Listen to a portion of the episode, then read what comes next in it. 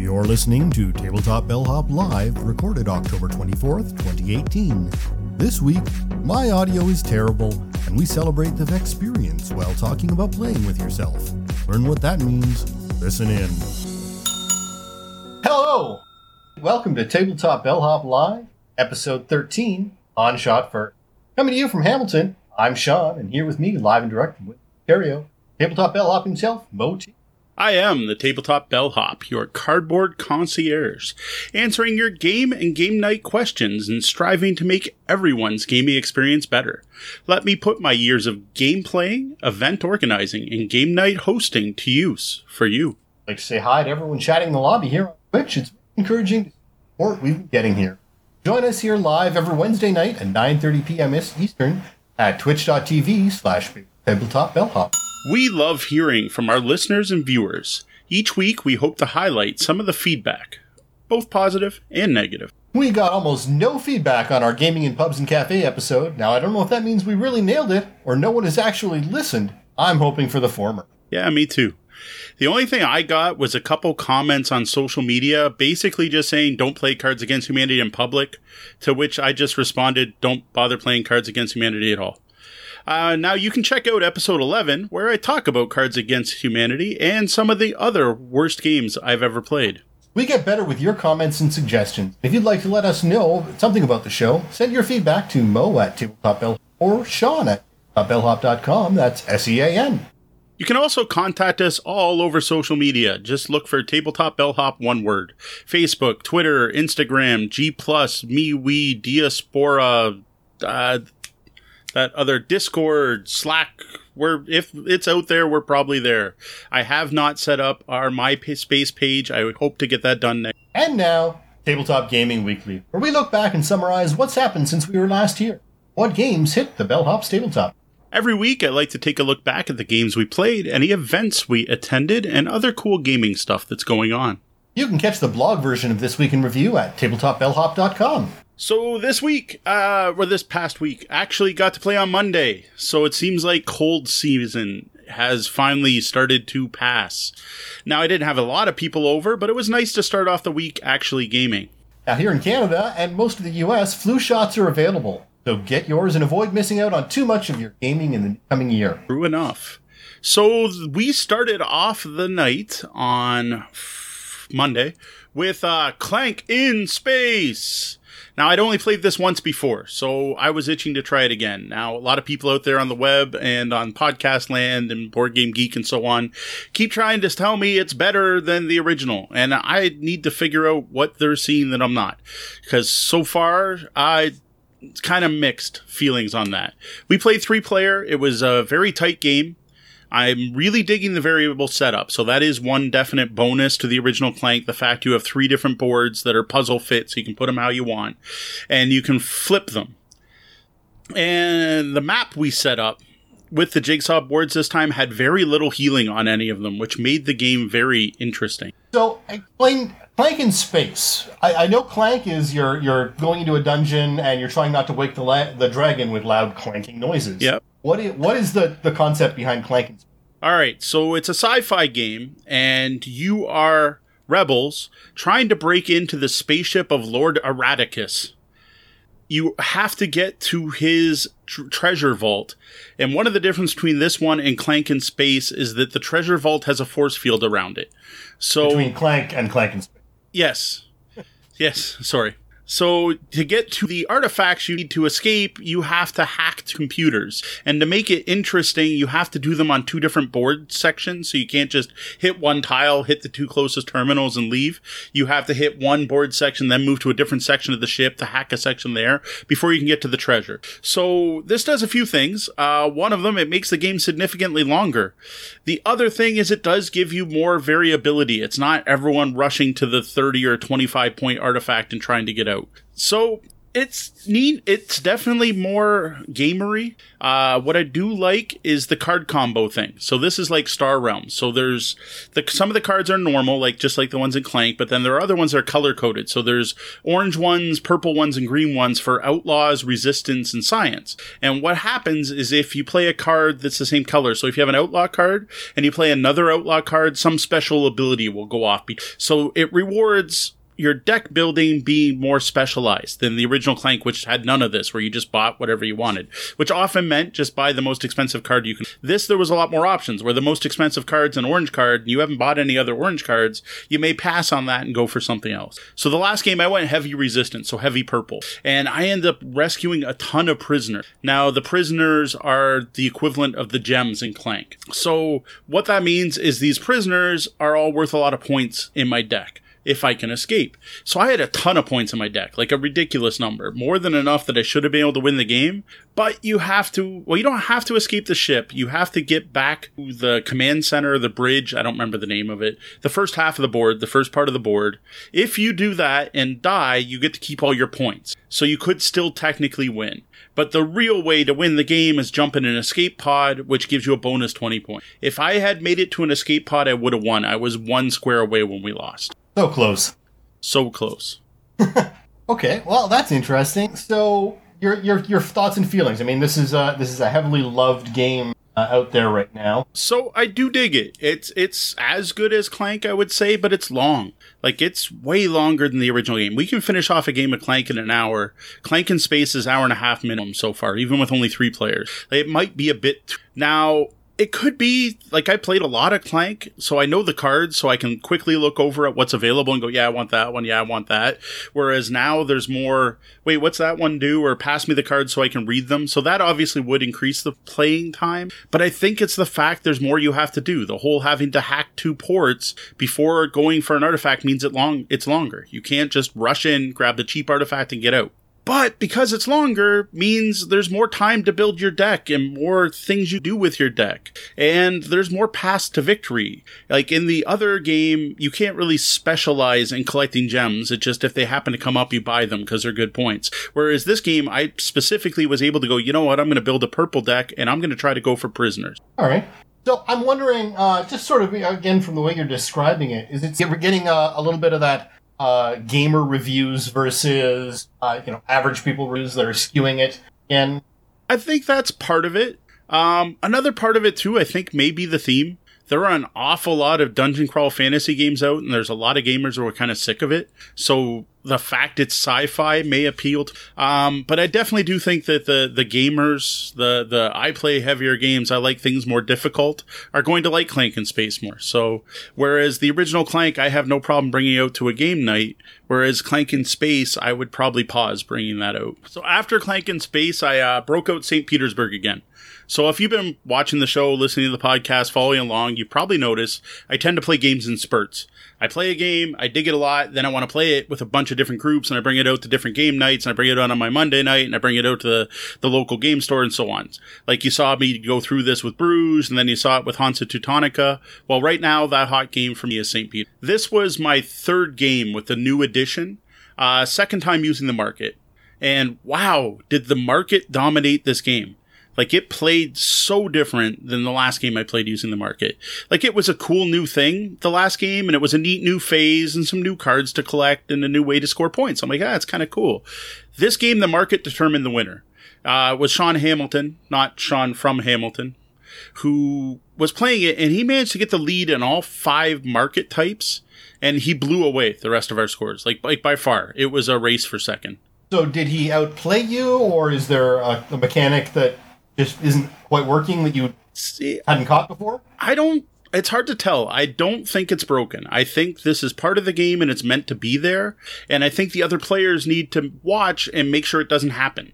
Like you can't ignore the market yourself and you can't let someone else monopolize like the entire phase of the game. Basically, we let Sean, here you go. You do the market stuff. We'll focus on the other stuff that doesn't work. So it'll be interesting the next time we play to see if it comes up again, especially now knowing that this can happen or eh, maybe it was just a fluke. Maybe it just the order the cards came up, the player order, because there is some interesting stuff when you play three players where two of the players start first in two of the phases and the other player just starts first in one of the phases. So that might have been it in the order you took those phases in. I don't know. So I, it's it's one the the the jury's still out.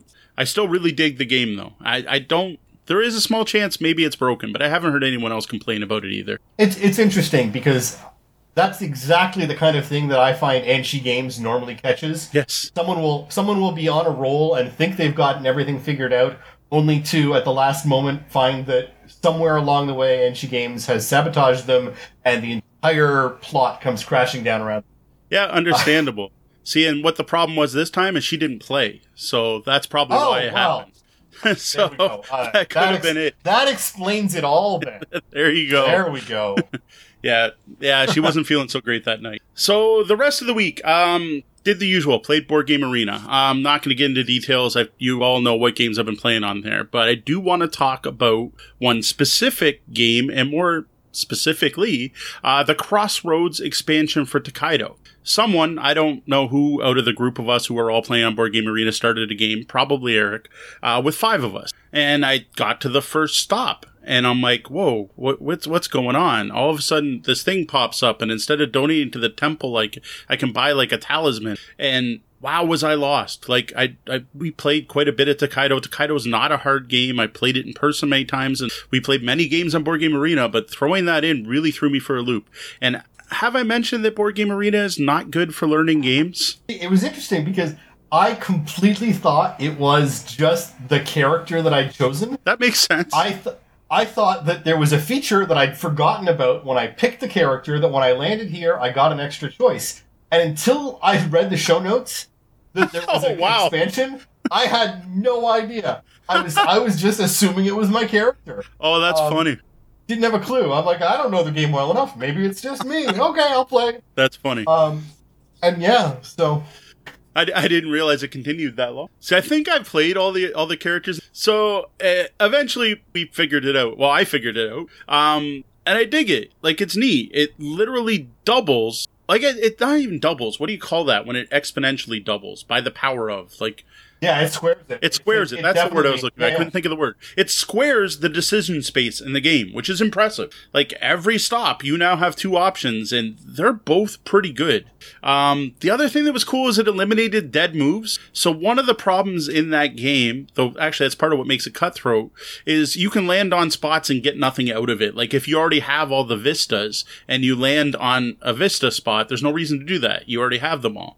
Well, now instead you can take a cherry tree that gives you a buck and two. So there's a reason to do it. There's uh, ways to get free food and other things. If you don't want to encounter people because you're not playing that person, you can instead um, get calligraphy written. I dig it. I actually, I actually like it quite a bit. Now I'm not going to go on about it anymore because the way, because of the timing of when we do these episodes, I've actually played my physical copy and got it off the pile of shame. But that won't actually come up until next week's weekend review. All right. So I guess that well, next time we'll have uh, Meat Space mirroring cyberspace Yes. as uh, the BGA meets the real world. That's true. I one of the things to to be honest, one of the reasons I wanted to play it was because Board Game Arena is really not good at teaching you the rules, and I wanted to touch the physical cards and read the actual rules, and I found that actually really helped. So now if I play on Board Game Arena, I actually know what's. So the last game of the week was Friday. Like I mean, I played the game Friday, but it was on Saturday. So I played Friday on Saturday. Does that make sense? It's a game. It's a green box. It's a solo game. Uh, it's called Friday. It's from the whole story of um, Robinson Crusoe, and you're playing his man Friday. So anyway, the reason I reviewed Friday is I wrote a blog post about solo games, and that's obviously what we're also talking about tonight. So while writing it, I needed a picture because I'm like, I need a picture for the top of this blog post. I need a featured image, and I just didn't want to use a box of one specific game. I wanted something that had, for one, my bell in it. So I went downstairs and I looked around. I'm like, oh, where's a good solo game? Oh, Friday. So I took out Friday and I set it up and I took a couple pictures. I'm like, I got it set up. I might as well play it. So it's with all the gamers in your household and all the gamers regularly dropping by, it has got to be tough to get any solo game time in. Uh, true enough. Like we'll get into it more when we get to the actual question. I'm definitely no solo game expert. That's not my main way to interact with this hobby. That's not my thing.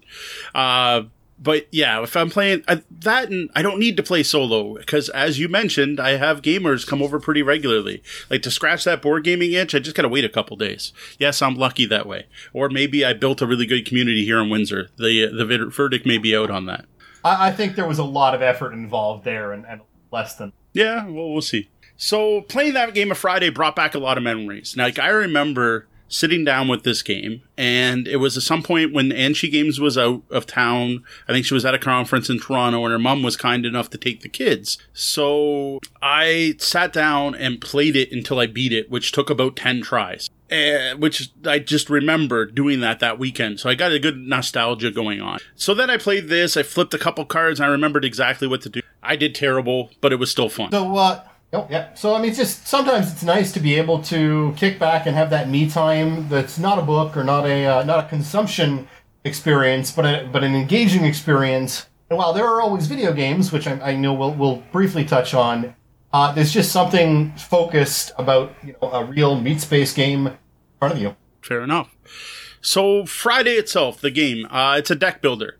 You're Friday, and Robinson Crusoe gets stranded on your island, and you have to, excuse me, guide him, help him out, because he's useless.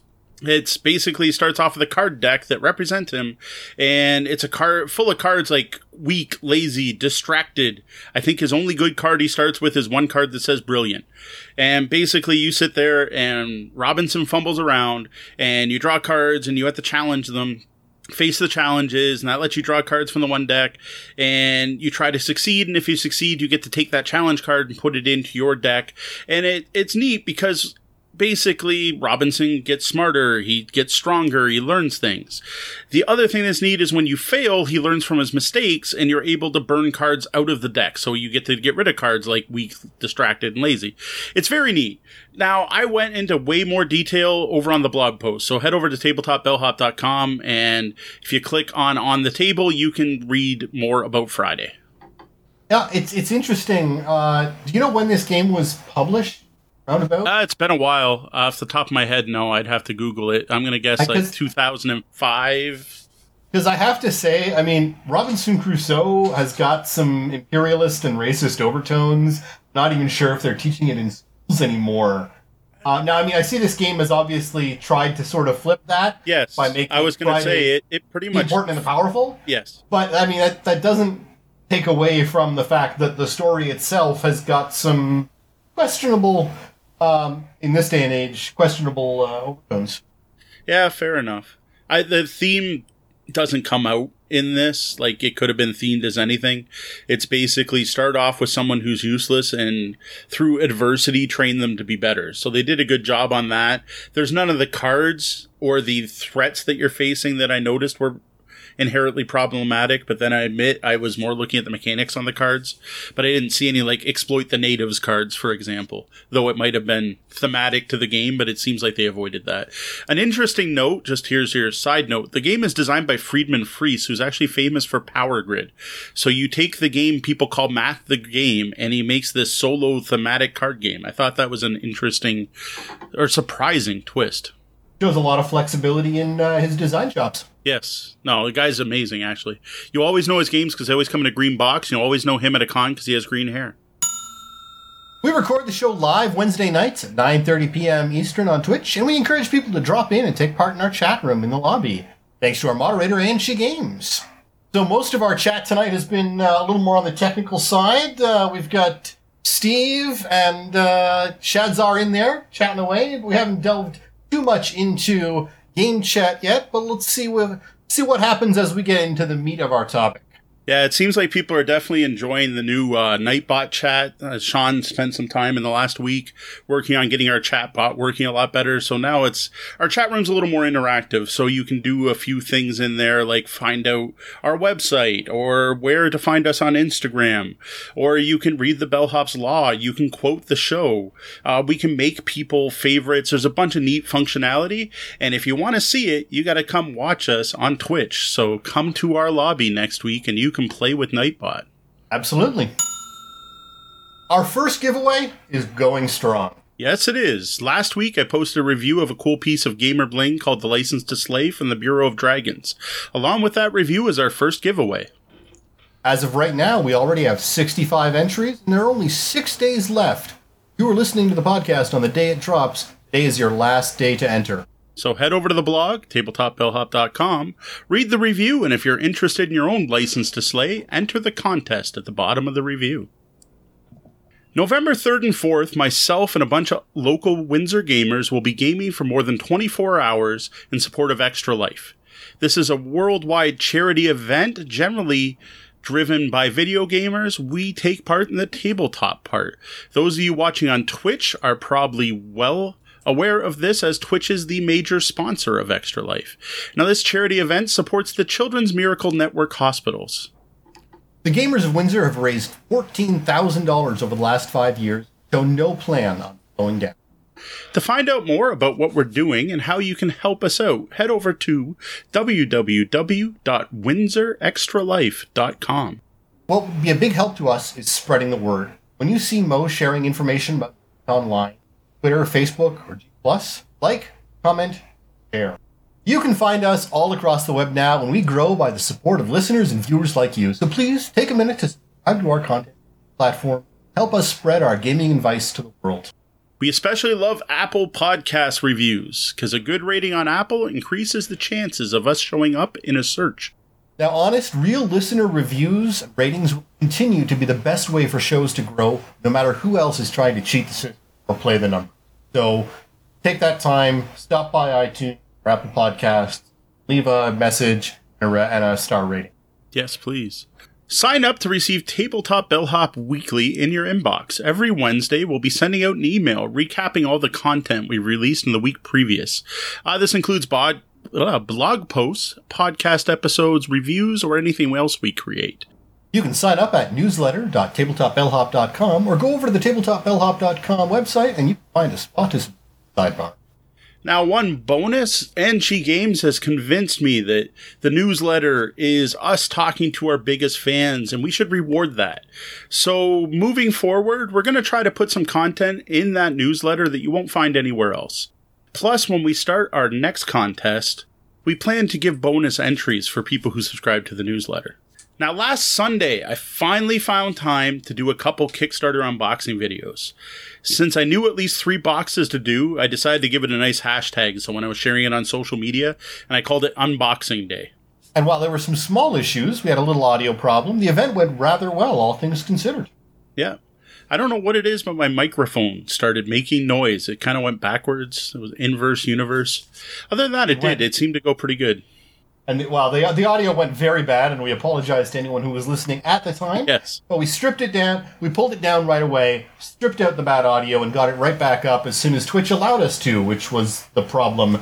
Uh, for some reason, they don't like uploading because it turned out every upload that failed did actually go through. Because Oh, the next God. morning when I logged in, there were five copies of it waiting to go live. All right. Well, at least it worked. So anyway, so there's these videos. They're out there. You can find them on our Twitch stream. You can find them on YouTube. The first one is the big brass Kickstarter from Roxley Games. Now I had one big box that said brass on the side. I opened that up and it had two smaller boxes. I figured I was going to open that up and there'd be four smaller boxes. I was going to open those, but no, it was only two boxes. There was uh, brass Lancashire and brass Bur- blah, brass Birmingham playing brass Birmingham and it's harder than I thought it would be. Now I open both these up and they look amazing, especially when compared to the original printing. Brass is one of the best Martin Wallace games I've ever played. Martin Wallace makes some good games. Now they're on the heavier side. These are economic Euro games that are very much about managing your resources, managing money and engine building and being able to try to pay back, take out loans at the right time and pay them back at the right time. Uh, the original game was fantastic, but ugly, like one of the ugliest games that has ever been produced. I am very happy to have these deluxe versions. Now, as part of the Kickstarter, I was able to upgrade the money chits that would have been cardboard chits to basically poker chips. They, they're calling them iron clays. Now, I thought it was really cool because I thought I was getting one set of iron clays for both games, and it ends up there was one in both games. So, well, one set of iron clays in both games, and they are really, really nice. Like I plan on keeping a set out just to use when playing other games, any game that uses money. Yeah, no, the uh, the chips were fantastic. Uh, what interested me was the fact that they spent a lot of money Yes. on printing. Some of it unnecessary. Well, yeah. Um, so I mean, for all I know, they might like you know they may have scored all sorts of deals, but I, I wonder you know about how they're financing and, and doing their money when the shipping ex, exterior of the shipping boxes are branded and printed. I mean, it was it was single color printing. It wasn't outrageous, but you know they were they were branding and, and printing on throwaway boxes, it's true. um, and that was that was an odd Now, odd. It, it also might have been brilliant marketing because everyone, myself included, who got that box immediately took a picture of it and shared it on social media and was like, look what showed up. So that might have been actually a good plan. Rising Sun was the first one I saw that did that, but I, they just had stickers. So you had your big generic cool mini or not box and a big sticker on the side that said Rising Sun Kickstarter.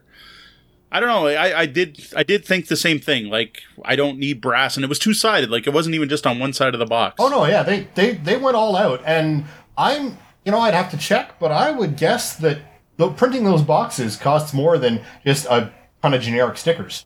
For it, you know what? It might have been a Kickstarter stretch goal. I don't know. I don't remember. I obviously I backed these on Kickstarter. I'm, I'm bad for Kickstarters. Like I decide I want the game, I back it, and then I don't follow up. I don't keep watching all the updates. I just like, eh, it'll show up eventually.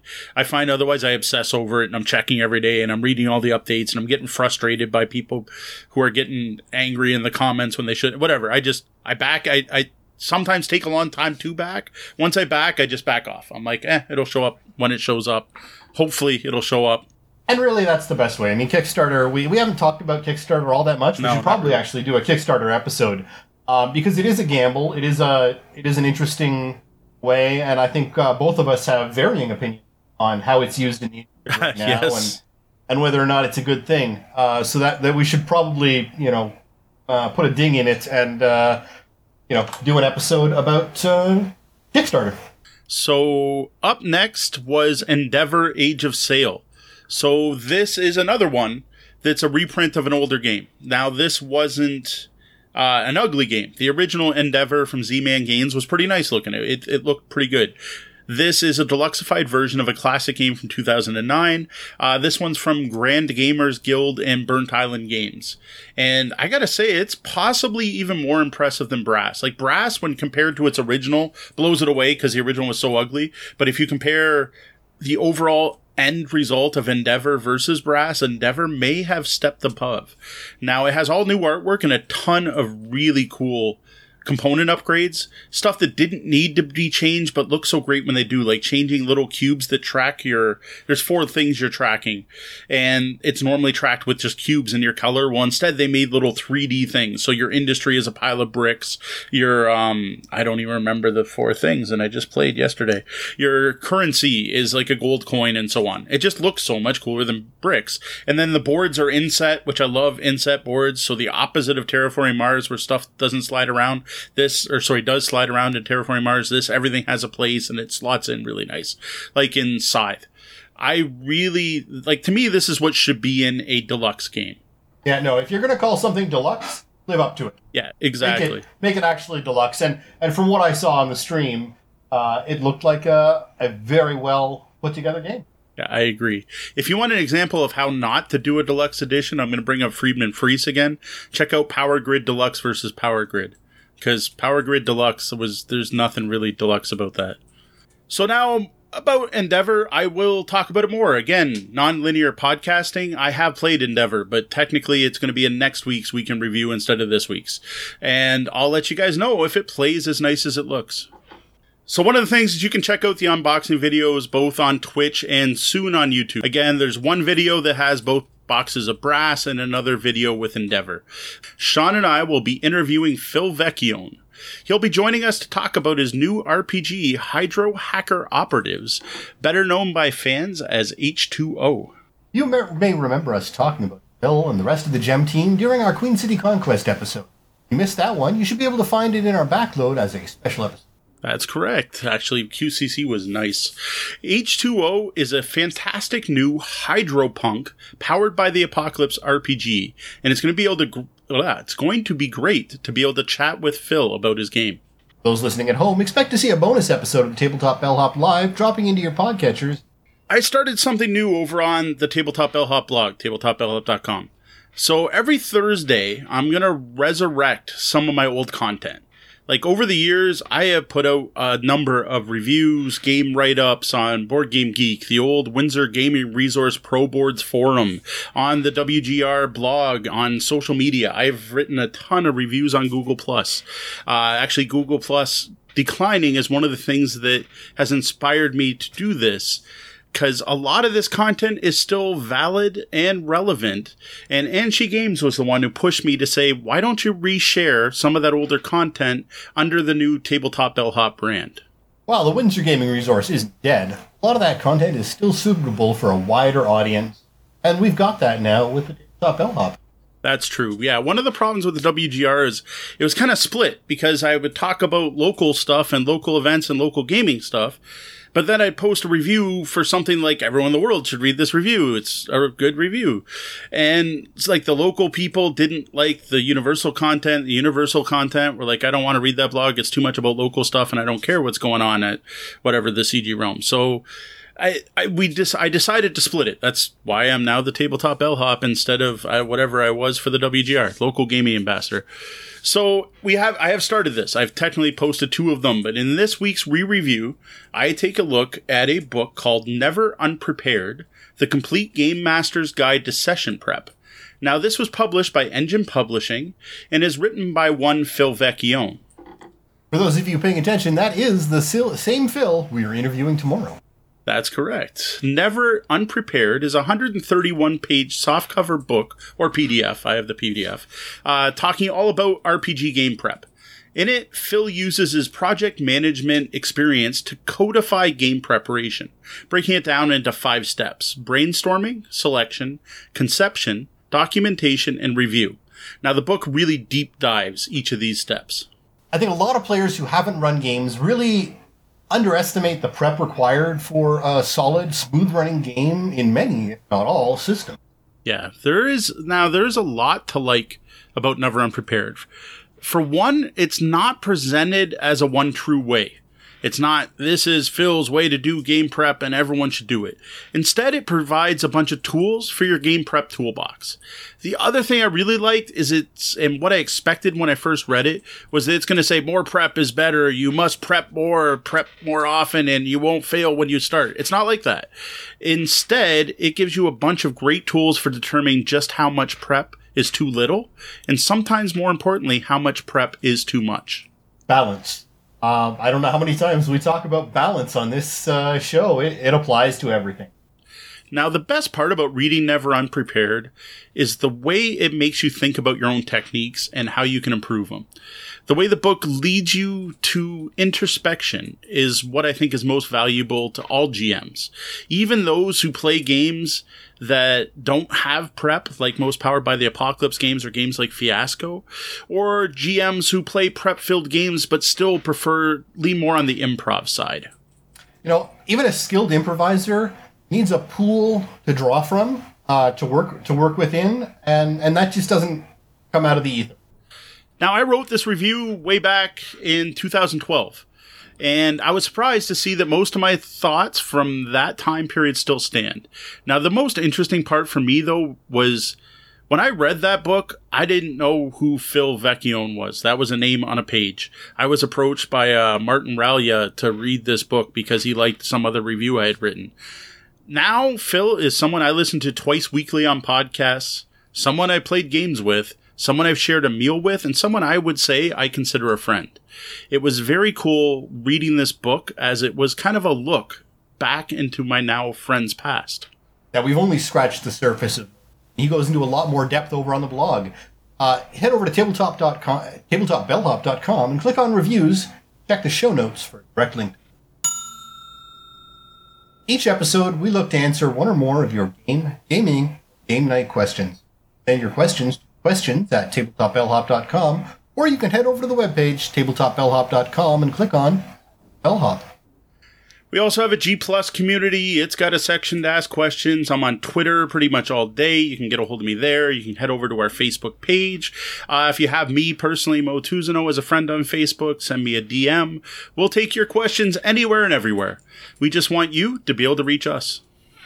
Now, today's question Phil Vecchione over on Misdirected Mark Slack channel asks, Do you have any recommendations for solo border card game? Thanks for the question, Phil. Yes, this is the same Phil. Um, this week on Tabletop Bellhop, you get the Vex experience. I kind of somewhat planned, somewhat not, all at once. Um, if you're a Patreon backer, I actually just published a blog post over there, kind of explaining how the Vex experience happened. Um, we reviewed one of his old books. We're answering his question. Tomorrow, we're doing an interview from him with him. Sorry. Now, Phil and his uh, friends. Uh- team at Misdirected Mark are patron supporters at the good tip level. So when Phil asked his question, it got bumped to the top of the list. Yeah, that is correct. Maybe he knew we were interviewing us when he asked the question, planned it out.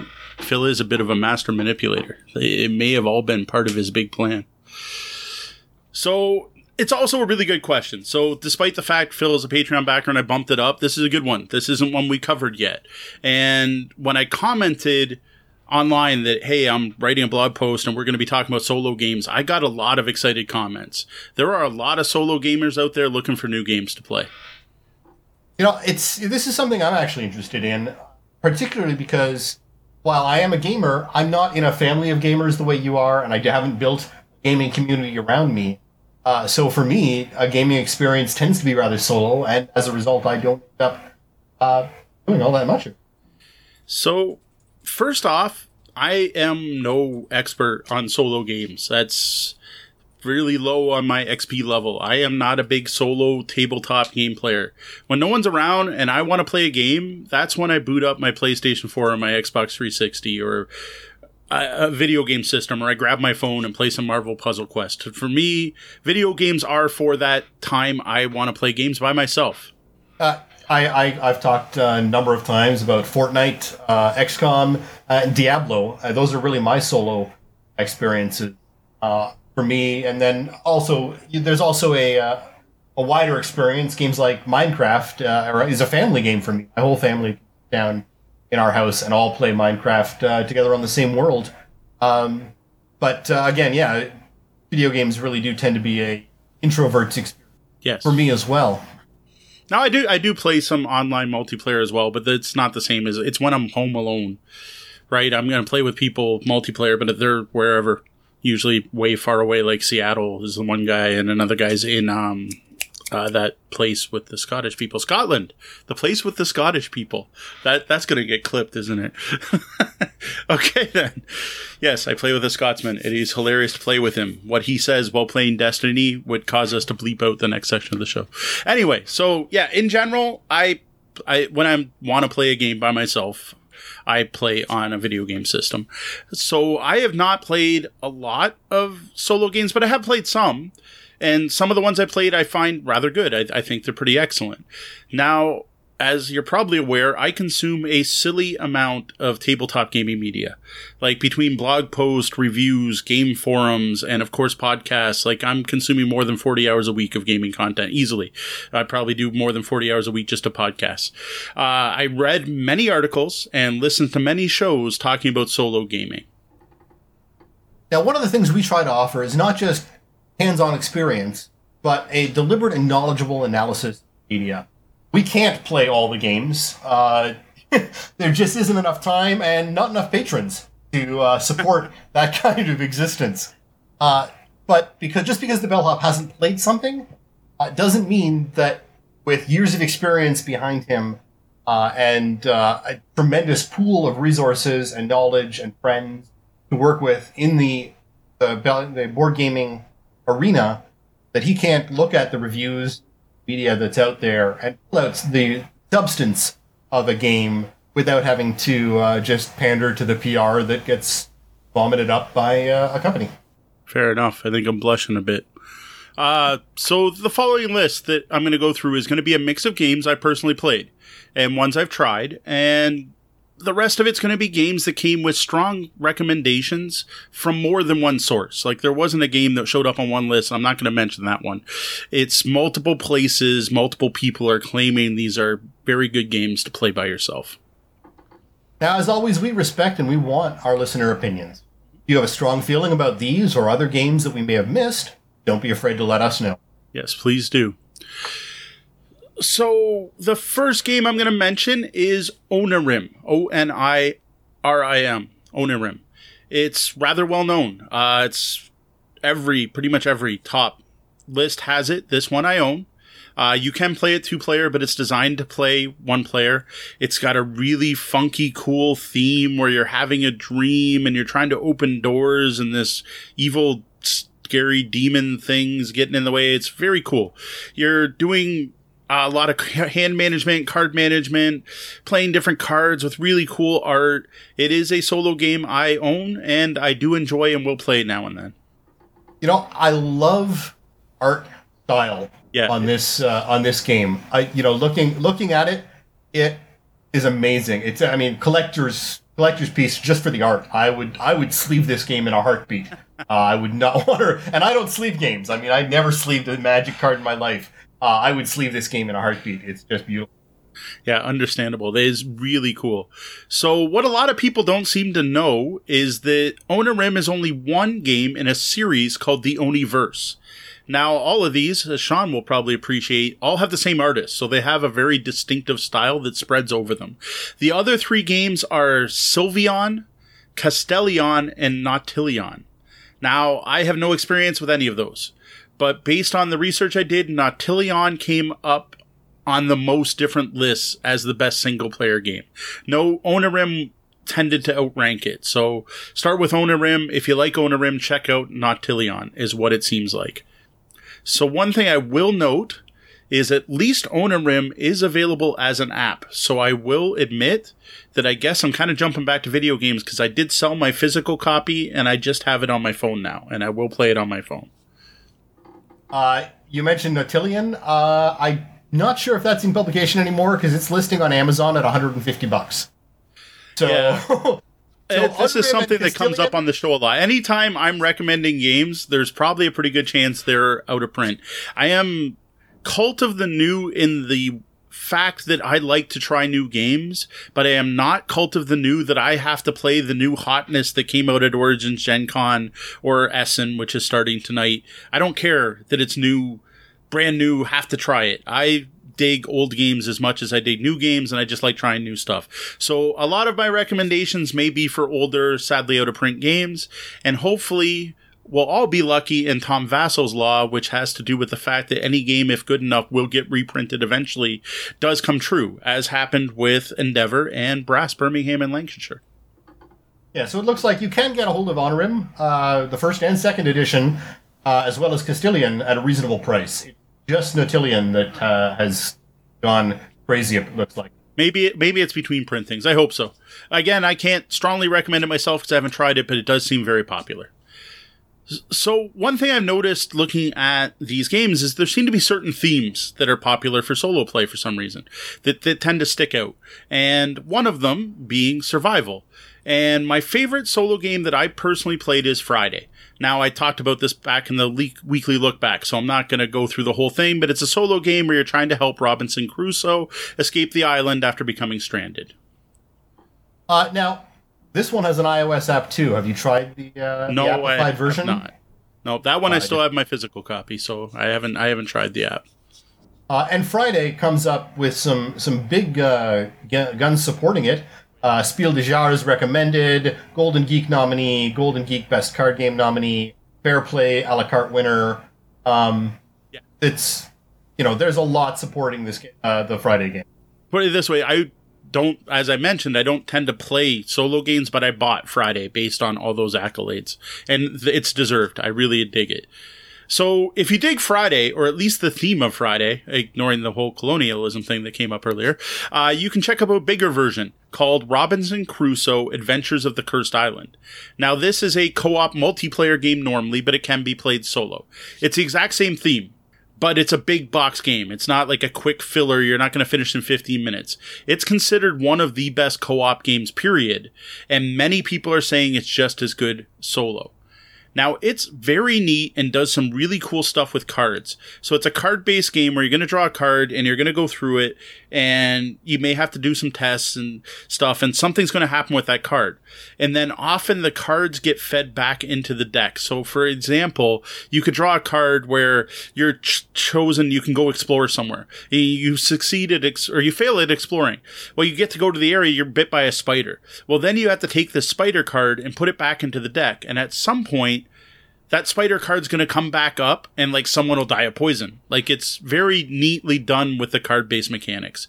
I've been told by many people that this is just as good co op as it is multiplayer. So, and, and fair warning, it is a heavy game. It's rated at a 3.74. Um, so this is this is not for your light, friendly, easy, uh, you know, family games necessarily. But No, it is this is- available. Yeah, that's that's out there. Now, the designer Ignacy Trzewiczek did put out a retheme of it on Mars.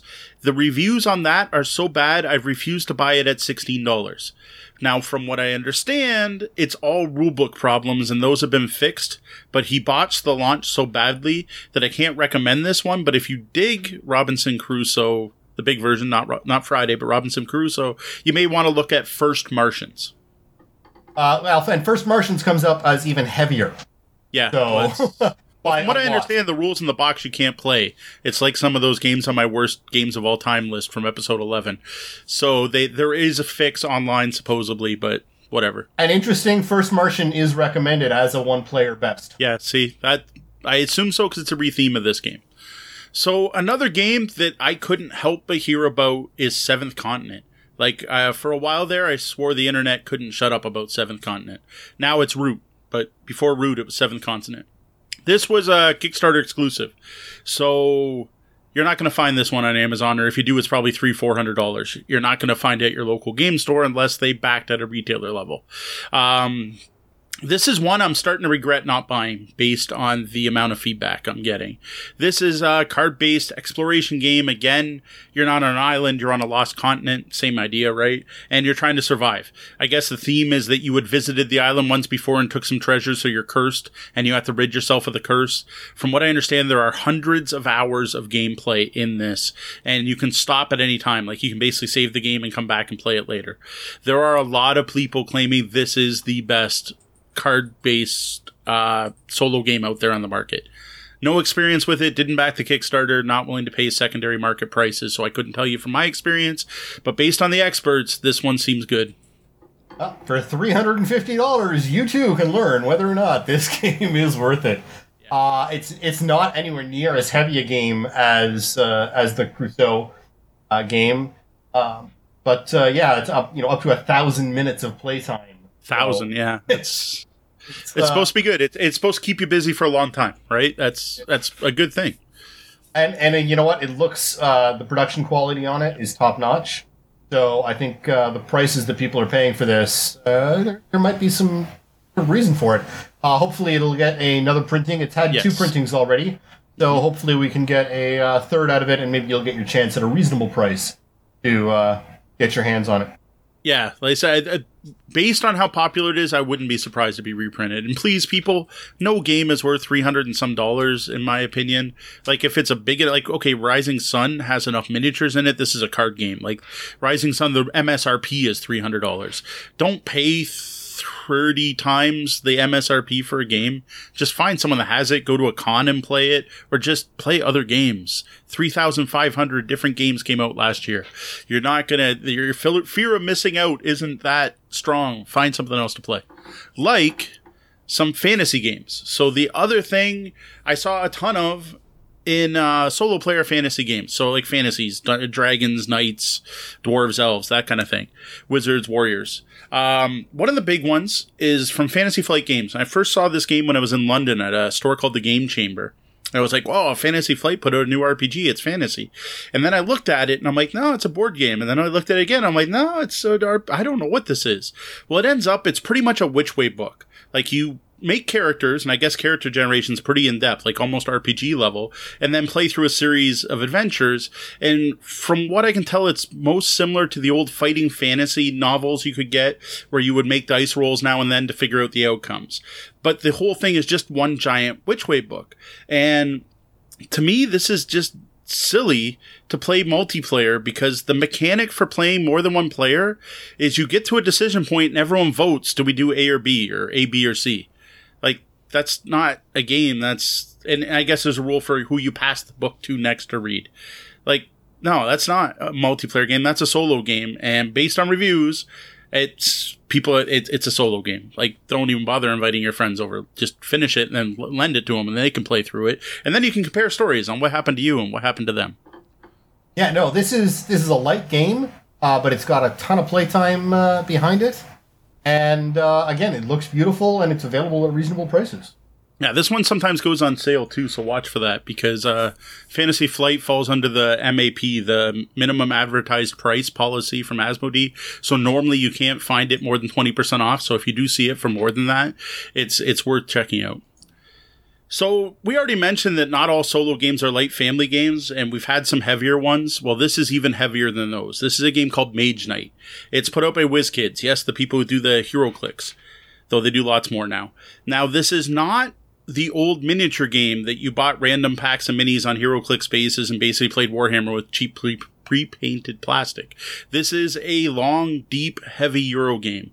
It's an exploration game where you start off on one tile with multiple hexes on it. You put random dungeons out on it. You explore outward. You find towns. You find mages' towers.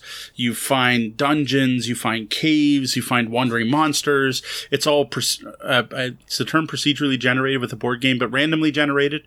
Randomly generated stuff happens. You play some kind of scenario. Like one of the scenarios may be find three towns. Another scenario may be topple three towers or whatever. There's a bunch that come in the base game and it's uses a deck building mechanic. There's rules for night and day. It's it's big. It's heavy, and it's very long player turns. Like you're taking seven actions before the other player gets to go. And because of that, a lot of people are finding it better solo. Now I played this two player.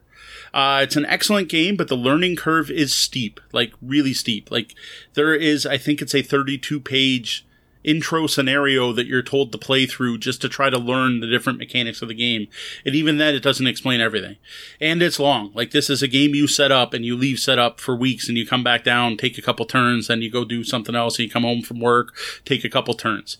Now again, I haven't tried solo, but I could see how it could be better solo because there really isn't a lot of player interaction. It's mostly watch what someone else is doing on their turn and sit back and then they watch while you're doing what you do. So there's no reason not to play this solo. Yeah, you're looking at uh, I think a, a an hour to four hours the the expected gameplay. Yeah. Um, and interestingly, uh, they they call this uh, re-implemented as uh, Star Trek Frontiers. That's correct. They did put out a Star Trek system version of it, but the Star Trek system they simplified greatly. I think you can play it in about half the time. They took out the whole day night cycle. They took out some of the crystal mechanics. It sounds like they really watered it down, and I don't know if that's a good thing because, like I noted, I've noted before where I don't like it when they make games overcomplicated, but then when you have a game that what makes it good is the fact it's that detailed and the fact that there's so many different things you can do. Like there's different rules when you discover a tower than when you discover a mage than when you discover a dungeon. By taking some of that out, it loses some of the the verisimilitude, right? Like the, the, the experience, the, the depth of it. Now, I have not tried the new Star Trek game. Maybe it's fantastic. Well, you know, and it's interesting because Star Trek games historically have been deep, complex games.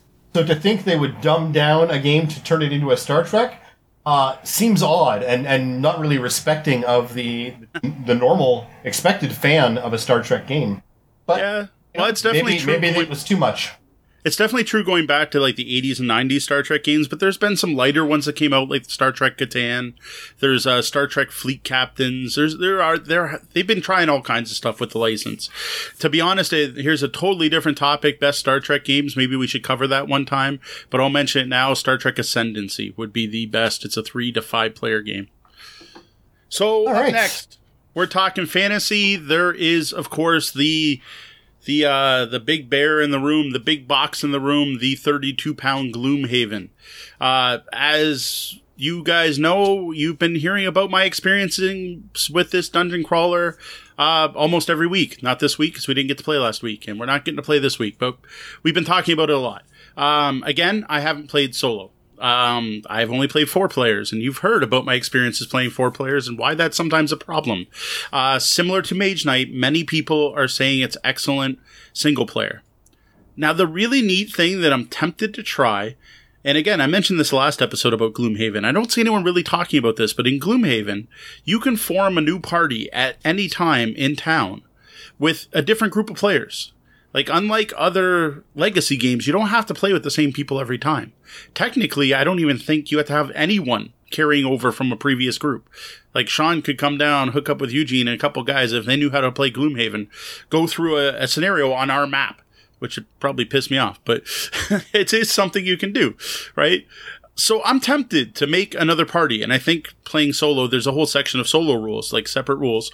Um, I think you make a, you might make a one or two character party. I'm not sure, but I'm tempted to try it because I could, like I explained last week, we didn't do well on the Windswept Highlands, and Tori and Kat can't make it over this Friday, so maybe tomorrow, tomorrow, two days from now, Friday, I go downstairs, make a new party, and try it myself. I think it's really neat that this is possible.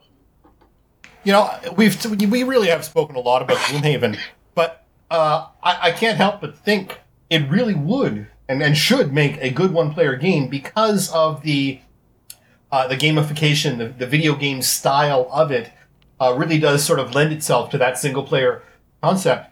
But I have to say, um, that is a big box and a big Yes. hunk of money to spend Yes. just to just a game on your own.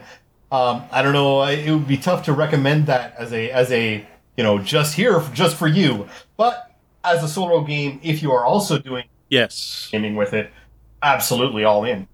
See that that's more what I was thinking. Now, to be honest, if you really dig board gaming over video games, Gloomhaven, you'd have to buy four copies to pay for that Xbox. Yep, that's true. So now Phil specifically uh, mentioned card games as well as board games. So there's a good reason for that, and I like Phil knows what he's talking about. He's, he's not a, a stranger to gaming. He just knows I have more experience than he does, especially with board games. There are a number of great co-op card games that I saw very strongly recommended for good single player experiences. You know, it's interesting because uh, there is a huge solo game market, but you really need to be careful and take your time. Uh, I made the mistake when we were at QCC uh, one morning when uh, I got there early. I saw a, uh, a game called uh, Champion of Earth sitting on the table, and it you know one of those play and, and possibly win games. And it was interesting. The art on it was actually quite nice. It was a you know the world has been invaded by alien zombies and monsters, and you need to just defend the world. And it was it was horrible. I mean, I think you know, there's no real way to sugarcoat Wow. it. As a solo game, despite the fact it's it very clearly said it was you know a solo player game, it was horrible. I cannot imagine anything other than the purest of luck. You know, kind of luck that would have won someone that 1.6 billion dollars in in the states yesterday, uh, allowing you to to have any success in it as a solo game. Um, and yet they were marketing it as such, and wrongly, in my opinion. So you you really do need to uh, take everything with a grain of salt when you're looking at games marketing themselves to a solo player. Make sure you do that research or and listen to our show to find out what actually works. Now we've mentioned it before, but Board Game Geek is fantastic for this. There is a section on every board game p- page that says recommended player count, and that's done by the fans. And again, I've mentioned uh, Board Game Geek. The fans on Board Game Geek are your alpha gamers, or people like me who live and breathe gaming. Right? It's it's not for the casual user. The site's way too unfathomable for some common users, right? I didn't mean that to sound as elitist as it did. Sorry, I didn't mean it that way. But it is not a well designed site, and it takes there's a learning curve to learning to use it, and only people who are deep into gaming are going to want to spend that time. Hopefully, that sounds a little better. Um, but yes, like going to Board Game and reading the recommended player counts help a lot. I use that to determine what to buy, and I use it when I'm planning tournaments because I want four player games. I'm going to try to find games that are recommended, and there seems to be a growing trend of people who design games for a set player account, and I don't know if it's the designers or the publishers, but someone is pushing them to make it so you can play with more player counts. I personally would prefer if your game plays best with three players, release it as a three player only game. Yep. No, there's there's no point in in trying to go for a broader market and hurting your game because of it. It's it's only going to make the uh, the game suffer in the long run. Fair enough. So going back to card games. So two of the Fantasy Flight living card games. Now again, these are like Magic in that where you buy packs of cards. The difference is in a living card game, there's no randomness. So when a new expansion comes out, you buy the one box or the one set or whatever, however they sell them, and you get all the cards that come in the new set, and they release them on a schedule again, like Magic, every so many months. I personally don't play living card games, but these came up on a lot of lists. So the two most popular is the Lord of the Rings living card game and the newer Arkham Horror the card game. Now, again, I haven't played either but I did notice that Arkham Horror has an 8.2 on Board Game Geek. Like that's up there. That's crazy high. So it sounds like it's the better of the two. I do notice that both of them uh, are listed as best at best with two player though. So uh, most of the uh, living that's card something games to note. are- The score, the uh, the scores are definitely up there, but uh, you know they are they are suggested as two player games, as well as everything. But I, you know, at the very least, the the the people who control Lord of the Rings are very picky about how their name is used. Um, the the Tolkien estate uh, does not give out that name to anyone. I noticed Steve D in our chat room says that Lord of the Rings is his number one game. So yeah, it definitely has. There is definitely some popularity with that game. As for how they play single player, I did note the Arkham Horror one. A lot of people said only the first three scenarios really work one player. Again, no experience, so I can't really tell you for sure, but that did seem to be the running theme. But the fact those three do play well, and yeah, I'm guessing these games probably are better with two, but you can play them solo and they're not bad. Excellent. Now, over on the Slack channel, that's where Phil asked this question. Someone suggested the Pathfinder adventure card game, which is a another multi four players. You make your characters, you improve your characters by deck building, and you play through a Pathfinder adventure.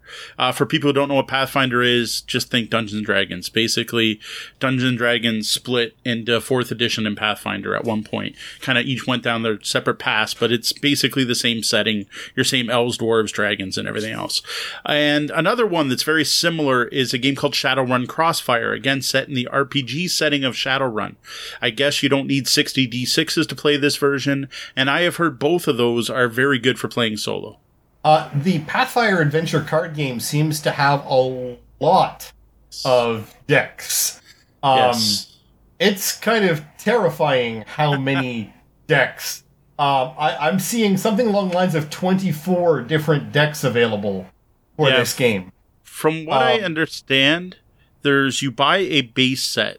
So okay, I gotta jump back to Pathfinder. So the Pathfinder role playing game and the company that puts it out is called Paizo. They are famous for coming up with a distribution system for RPGs that hadn't been done before called the Adventure Path. So what happens is you would go on their site and you would subscribe to an adventure path. And what would happen is every X months they would send you a module and it'd be the next one in the series. So the first one they did was called Rise of the Rune Lords.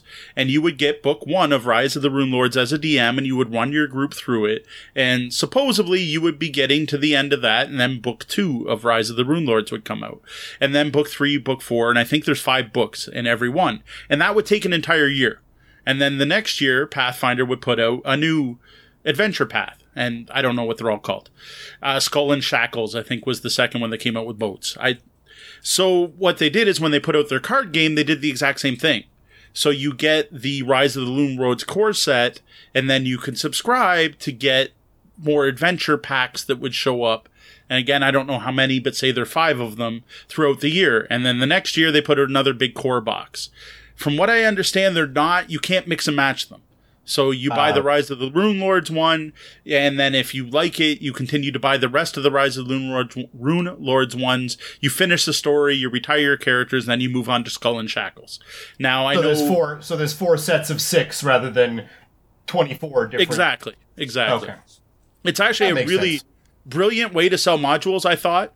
Uh, compared to the D and D where you just show up and there's all these different modules and you got to find the one that says D one and then the next one you find is D four and you're like, do I need D two and three in between? And they're only loosely connected. Like Paizo writes good modules. They're the people who ran Dragon Magazine for years, but now we're getting into more RPG here history. So we'll drop the rest of that. Um, so there is the Pathfinder Adventure card game. I would just look for the most recent core set.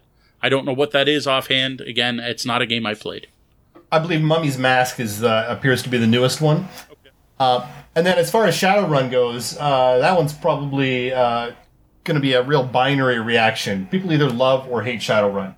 Um, elves and elves and cyberpunk. I, I guess you know. Hey, something Hey, for everybody. I'll admit, back in the day, I was one of those cyberpunk purists, and I didn't want dragons running corporations, and I thought it was stupid. But you know what? I, there are lots of RPGs out there with lots of interesting settings, and it's not a system I have played for more than five minutes. Yes, I played a five-minute game of Shadowrun at Origins. Um, not my bit mega T, but hey, it's interesting enough. Maybe it'll come up on tomorrow's interview. I know Phil's a big uh, cyberpunk fan, so. Is. I'll be interesting to see his take on uh, on elves and cyberpunk. um, I know there's no elves in uh, Rocker Boys and vending machines. So one last card game. So this one I played. I own it. It's it's an interesting game. It's the Dresden Files cooperative card game. This game is a puzzle. You lay out cards based on the book, the story you're trying to play, and of course there's a different set of cards for each of the Jim Butcher novels. Um, it uses a card-based system combined with elements of the Fate Core role-playing game, which is pretty cool. Comes with a set of Fate dice even. That's where I got my Fate dice I brought to QCC. Uh, it's a very neat game, and I do recommend it for fans of the Dresden verse. And there are a lot of Dresden verse fans out there. So That is true. Now, I will I- admit, if you're not a fan of the Dresden verse, it's a very mechanical puzzle. It's playing the right cards at the right time and managing your resources. It's cool, but if you like Dresden, you'll get what the cards represent. And you'll get more into it. It's it's neat. So these last few games don't really fit. As I said, I seem to find groupings of games. These ones don't group. These are kind of all over the place. Uh, but these all, again, came up multiple times, like not just once, that multiple people recommended these as uh, excellent single player experiences. So a game we talk about a lot on this show is Terraforming Mars. Now, I really should try this solo. Like, with how much I enjoy the game and how many times I've enjoyed it at multiple player counts. I always say it's great at all player counts. Well, to be honest, I still haven't tried it at one player. I probably, I, I probably should try it. I can't see it being that bad. I don't know. I'm, I'm just betting that you have so many great feelings about terraforming Mars that you can't bear the thought of it being bad, and so you're just skipping it. you it maybe works that's with- it. With two and more. Maybe that's it. I, I should do it at some point. Uh, Scythe. Scythe is hot. Everyone is talking about Scythe still. It's been out for more than a year and people are still talking about it. Uh, now it's not ranked as high as Gloomhaven, but it's up there. I think it's top five. Uh, some of the buzz is that it's great solo. You know what? I, I took a look at this one, and uh, they actually have their own rule book for solo that was actually designed by a different design team and production staff.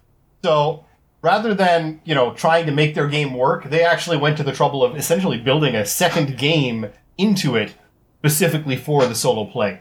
Uh, and you know, excellent. They didn't try and, and you know go cheap it. and just say, "Hey, we can do it." No, no, no. They they went, "No, no, we can't shoehorn this. Let's do it right." Oh, Um, excellent. and great to hear. So, Russian Railroads. This is one of my all-time favorite engine building games. I love the way that the scoring scales up as you progress. Like you start off scoring six points on the first turn, and the last turn you're going to score 680 points. Very neat game. I really dig it. Before doing this research, though, I had no clue you could play it solo. But supposedly it's really good. Well, I mean, we've talked about this before. This was your number one suggestion when it came to uh, that uh, that form of mechanics in our in our episode about mechanics. So uh, it'll be interesting to hear if you uh, do get a chance to play it solo and uh, report back. Now, this is the last game, last one. This came up time and time again when I researched top solo games. And on almost everyone's best one player game list is the long out of print Gates of Loyang. So, as we mentioned before, I like to talk about some older games. I do have a copy of this game. I've had it for years. Uh, you're going to have a real hard time finding this without paying a stupid amount of money. Uh, about 100 and, 150 bucks minimum. Yeah, it's not worth that much. Well, unless you really like playing your solo games. You pair it with Gloomhaven, maybe now you sell your Xbox, you can buy both. I don't know. So, for this article, this topic, this uh, talk, I used a variety of sources to dig up some of these games. Uh, if you head over to tabletopbellhop.com, click on gaming advice, you'll find the blog version of this post. Uh, it's titled Playing by Yourself Solo Tabletop Gaming. Now, besides having a bit more detail about each game we talked about tonight, I also list some of my primary sources I use to get this information. This was a great talk. But if you'd like to read up more on this topic, be sure to check in the blog at tabletopbellhop.com. Click on Gaming Advice, where you will see this and other questions featured in blog form. Be sure to send us your questions over on the website under Ask the Bellhop, or email us at questions, sorry, at questions at tabletopbellhop.com. Now, reminder Patreon patrons like Phil at the good tip or better level get their questions bumped to the top of the list. Speaking of our Patreon, a shout out and a thank you to our backers. Misdirected Mark. A thanks and a shout out to our brother podcast. going Chris, Phil, yep, that Phil again, and Bob as they talk about game, gaming, and game mastering. Brian Kurtz, thanks again for the hookup at the Secret Cellar. I'm looking forward to hearing our ad on their podcast. Duran Barnett, thanks for your support, boosting our signal on social. Joe Swick, so when do we get our own beer? Like your Mike Dock we stout. Well, that was the double bell. That means my shift is coming to an end, and we're going to have to lock the front doors. Though the doors to the lobby are closed, you can always find us across the web and social media. Tabletop Bellhop, one word. Drop by our website at tabletopbellhop.com for more gaming content. If you like the content we're providing and would like to support our efforts, please consider tipping the bellhop at patreon.com slash tabletopbellhop. Remember to join us here on Twitch, 30 p.m. East and watch for the Tabletop Bellhop live to hit your podcatchers Tuesday morning, 2 a.m. Well, that about wraps up the time we have for the show tonight. For those of you live, thank you for joining us. We'd like to invite you to hang around and join us in the Penthouse Suite for an off the books after show. For Tabletop Bellhop Live, I'm Sean. And I'm Moe. Thank you. Game on.